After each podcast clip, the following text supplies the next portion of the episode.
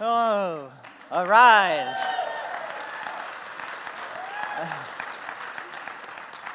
Arise, my love, arise. God singing, singing, arise, my love, arise. Singing Jesus out of that tomb into new life, into resurrection. God singing, arise, my love, arise. And the truth of the matter is, God doesn't just sing that song to Jesus, God sings that song to you. Each and every one of you, arise, arise, my love, arise. And sometimes that news is just too good to be true. It's hard for us to take it in. God singing to you, God singing to me, arise, my love, arise. Can you receive it? Can you take it in? Can it fill you up with light? Can you hear God singing to you? It's not always an easy task to hear that song. Amidst all the other music we hear, against all the other voices we hear, it's not always an easy task to hear that. Arise, my love. Oh, goodness. Oh, goodness. Mary comes to the tomb that day. Mary, because she loves Jesus, love brings her there in grief and sorrow because she knows that there's a dead body there. She knows that there's a stone across the tomb. She knows that this is how she knows herself. This is where she belongs. She's defined herself in relationship with Jesus, who for her now is a dead body. So she knows what to expect. She goes looking and searching. She goes looking and searching. Then all of a sudden, Jesus says to her, Arise, my love and it's too much for her to understand. She can't get it quite right. You know, some of us, when Jesus comes singing Arise My Love to us, we kind of say, Jesus, I'm not ready for you. Get back into that tomb. Why don't you come back next week? Maybe I'll be ready for you next month or next year. You know, it's just so much, it's overwhelming to us. Arise, right now, arise. New life, new freedom, new you in me, in the love I have for you. Arise, my love. You know, sometimes it's just too much, and Mary can't take it in right away, just like we can't take it in right away. It is hope beyond our imagination. It's hope we dare not believe. And so, in this, in this moment, she is confused about who this is speaking to her. And Jesus makes it clear, calls her name, and says, Arise, Mary. And as she does that, she does what you do with someone you love. She reaches out to hold on to him to give him that hug of someone you thought was long gone, to hang on because it's been hurting. She reaches out to Jesus to hang on to that love. And as she reaches out to him, Jesus says, Oh no, all the categories have been broken open. I'm not the same anymore. You can't hold me. You can't cling to me in that way. You know, how many of you want to cling to Jesus in the way you learned when you were two years old or three years old? How many of you want to cling to Jesus how you want Jesus to be? Mary's trying to hold on to that she knew. And Jesus says to her, Oh no, the whole thing has shifted. It is no longer the same. You can't hold me that way. It is more than you can imagine. It is hope beyond all possibilities. Arise, Mary. Go. And she goes and she tells the story. It's a journey for us. It's a journey for us to hear those words sung to us. It's a journey to actually believe it can be true that there's hope beyond hope, hope beyond our imagination, where possibilities are open to us and to the world. That we can see transformation now. It's a hope we long for, yet we just have to really work to find it. We don't even know how to spell it. You know? Well, one of my favorite iconic fictional characters, which some of you may know too. His name is Harry Potter. He had to learn about this kind of hope. He didn't know what it was when he started off, you know, because he thought what life was was living under a staircase in a cupboard with a family named the Dursleys that said, We love you, but then treated him like he didn't belong there. I don't know if you know families like that. Say they love you, but treat you like you don't belong there. And that's what he knew about life and love, and that's what he knew about hope. And so, as the story progresses through the multiple books, and I read each book right when it came out, maybe you did too. I also saw every movie, and I do own them as well. and Walter and I did go to Universal and went to Potterverse, or wherever that was, in Florida. But you know, in the story, as he tries to figure out who he is outside of that family that has told him he doesn't belong and has in so many ways said that he's not enough. He gets to a place where he has to learn a lesson about what it means to be happy and what it means to be hopeful. And as he learns the lesson, the teacher's trying to tell him, hold on to something, figure out a time when you were happy. And so he has to look and search. And he picks a memory. And the, and the professor says to him, use to that, tap into that power. And now let's do it. And so Harry tries, you know, and it doesn't work. It fails. And the professor says, Well, what were you thinking about? And Harry says, The first time I learned to ride a broom. First time I learned to ride a broom. And the professor said, Oh, that's not strong enough. You got to base it on something more than that. It has to have some power in it. And it can't just be happy, it has to be deeper. And so Harry searches his mind and he thinks, he conjures a memory of what he would have liked. And the memory is that of the faces of his parents that he never knew. So he thinks of his mother and his father that never got to love him in the way that he had longed for. And in that memory, he's able to succeed. He says to the professor, You know, it's not really happy, but it's powerful. It's a little bit deeper than happy. And at that time, in the classroom setting, he's able to be able to cast that spell, which what it does is it gets rid of all of those creatures that are trying to suck the joy out of you, suck the joy of life. You've been around some of those creatures trying to suck the joy right out of life? Well, as it, the story continues, as the story continues, that threat gets greater. There's more of those creatures trying to suck the joy out of your life. And there's a moment when Harry meets his godfather, whose name is Sirius. Didn't know he had a godfather. Didn't know he had this person who he was to later call uncle. And in that moment in time, he feels a different kind of happiness. And all of a sudden, this, this godfather says, You know what? You do not have to live with those people who say you don't belong anymore. You can come and live with me. And you will be loved and you will be cherished. And so this happens just before you see this picture up here. This happens just earlier in this, in this story that he gets this news that there's a place, there's a place that he can hope to go where he will be loved and not be under the staircase anymore. And so it comes time, and what you see in this scene is you see a body down on the shore, which is Sirius's body, who he loves. And what Harry taps into in this moment in time is the hope of a home where he belongs. And he's able to cast out all of those things that would suck the joy out of life. Oh, it's a little bit deeper than being happy. It's having a hope that carries you through even the dark times. It's a hope that you can tap into even when you are told that your relationship is ending, even when you are diagnosed with a new medical condition, even when you lose the job that you had been so counting on, even when this is the kind of hope that helps cast out all those things that would suck the joy right out of you. Some of us don't even know how to spell that kind of hope hope got crucified a long time ago, and we're not so sure how to claim it back. But God's singing out to us, singing out, Arise, arise, my love. When Mary saw Jesus, the love that brought her to the tomb, the love that brought her to that place, got connected to hope. And love and hope met, and there was resurrection.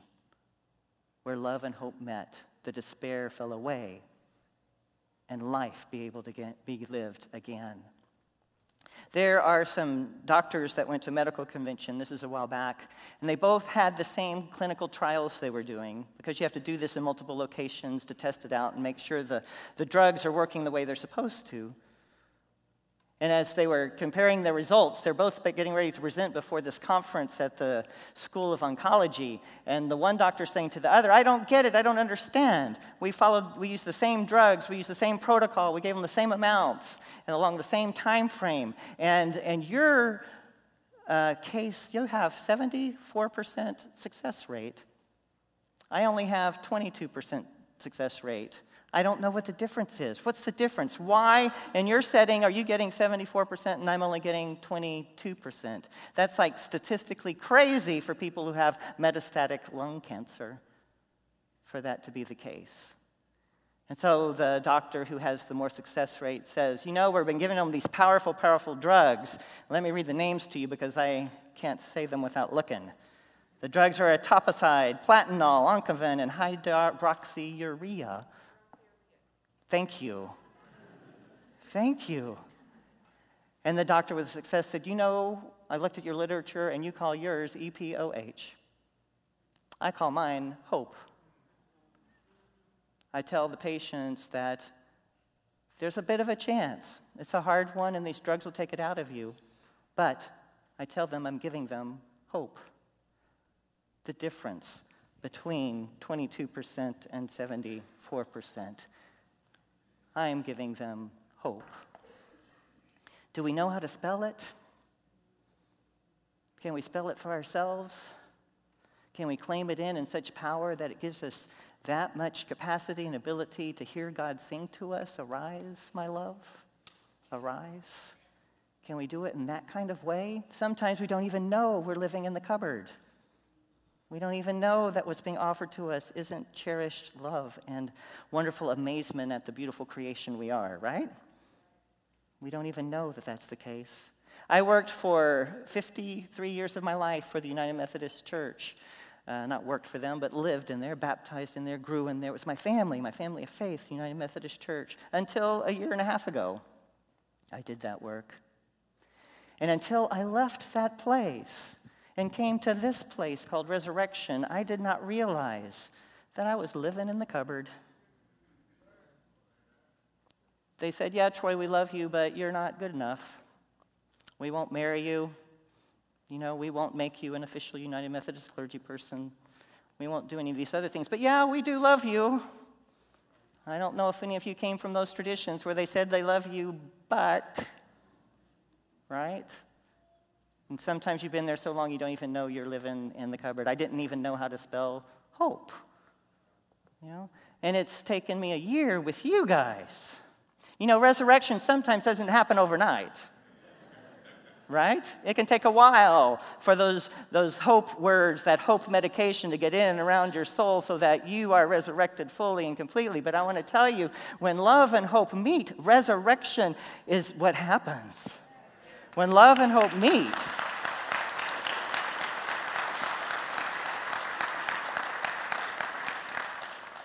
and I've seen it in you. And if you haven't seen it in me, you're not looking close enough. Not looking close enough. Resurrection, where love and hope meet.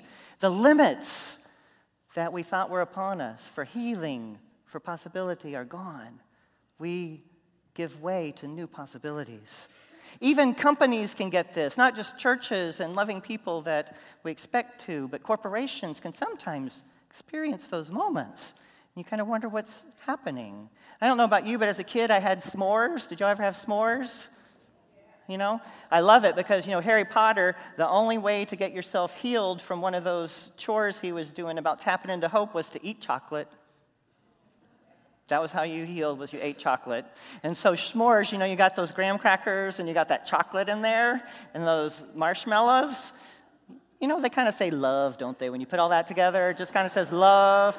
When you put it around a campfire and people that you care about, you know, it's just kind of love you know, and sometimes even you can maybe tap into more than that, something deeper than that, something that's hope that conquers death. But that company that made those graham crackers, which I made those s'mores all our life, just did something recently different. And I want you to see if you can tell what it is. Here's their recent commercial.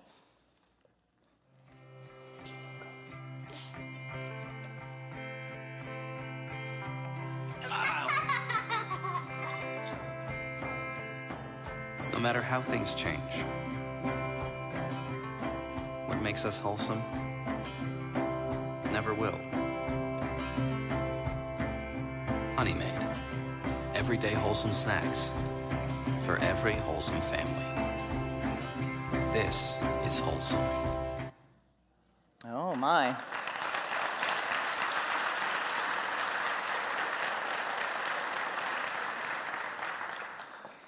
The first time I saw that commercial, I noticed the s'mores. And then I, I, thought, was that a, at the very end, was that like a, a, a same sex family, same gender family, two guys and their children? And I had to wait till I saw it again and said, yeah, it was. And they're saying that this is wholesome. then I watched the commercial again, really, really good, because also there was a, a same gender family and there was also an interracial couple. And then I looked at even further, and there was also this guy all covered in tattoos. You know, and so this commercial, is saying, you know, all of these things. Look at the love in these families. Look at the love right here in these families. Look at the love. And they put it out there in hope, and they say, This is wholesome. Did you ever know you were working your whole life just to be wholesome? You know, this is wholesome. Well, you know, sometimes when resurrection happens like that, some people are really, really working hard to put Jesus back in the tomb, not let him loose. You know, so they got some responses to this that were less than you would hope for. And so, I want to, and so they didn't know quite what to do with these responses. So I want you to see what they finally decided to do with these responses that you and I may get every day of our life. See what Honey Maid did.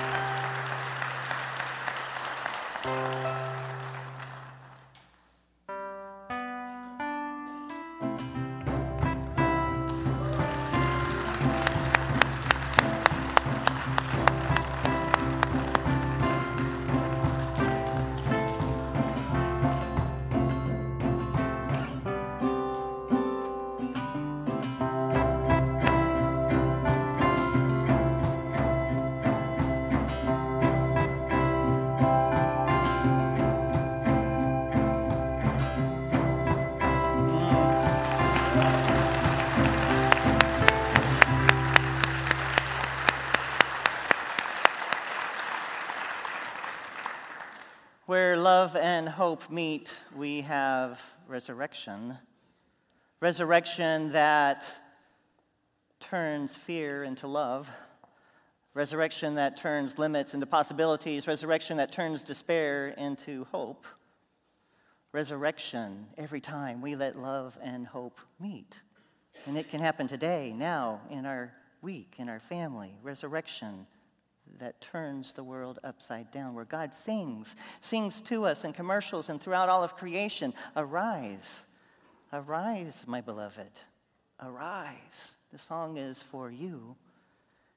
Even as resurrection continues, where love and hope meet like that, things happen like the walls fall and new communities are developed. Things that we don't even expect happen. Hope beyond our imagination when love and hope meets. Wow, resurrection. In our community this week, something wonderful happened. We collected all those 328 signatures, which you can still sign if you want to, for an equality ordinance here in Houston. And I got to be a part of a group taking those to City Hall. You saw the video of that, but you didn't hear what I said as I did that. I said, We want you to know that these are voices of faith. These are people who practice their religion faithfully. This is from a Christian church who says equality matters for lesbian, gay, bisexual, and transgender people.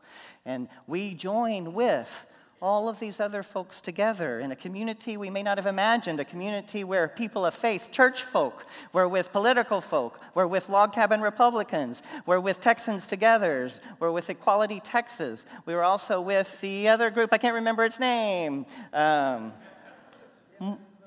Gay and Lesbian Political Caucus and more. somehow love met hope. And resurrection occurred, the walls fell, and a new community developed that said, No, God's singing to everyone, Arise, my love. Arise, my love. When at the beginning of Holy Week, two Jewish community centers were bombed this very last week, Muslims and Christians gathered together with Buddhists and agnostics and humanists to say this is wrong. And they built a new community that was based on greater love, a greater love that had a vision of hope, a vision of hope where today, somewhere, a soldier is packing up his bags and going home because peace has arrived. Today, a family is waking up and they didn't hear gunshots last night because peace has arrived. They know that kind of love meeting hope, where action has taken place in such a way that God's song is being sung. Arise, my love, arise. We are that people here at Resurrection. It's our name. Has in your life this week love met hope? Did you have eyes to see? Did you let it flow in? Because sometimes it takes time to grow into it. It may take a year. It may take a couple of years. It may take your whole life, but God will sing to you over and over and over again until you know that resurrection for yourself. Love meets hope, and resurrection occurs for each and every one of us. Despair turns into hope, limits turn into possibilities, walls fall, and communities grow. Resurrection right now. Thanks be to God who continues to sing over and over and over again.